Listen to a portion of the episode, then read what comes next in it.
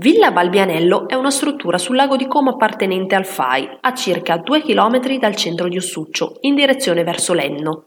Lussuosa, elegante e romantica, questa dimora del XVIII secolo, con il suo meraviglioso giardino, ha ospitato parecchi personaggi illustri del passato, fino al suo ultimo proprietario, Guido Monzino, imprenditore appassionato di viaggi, nonché primo italiano ad arrivare in cima all'Everest, il quale decise di lasciare la villa al FAI. Essendo stata costruita a picco sul lago, dai suoi giardini si ha una vista panoramica molto scenografica e senza eguali.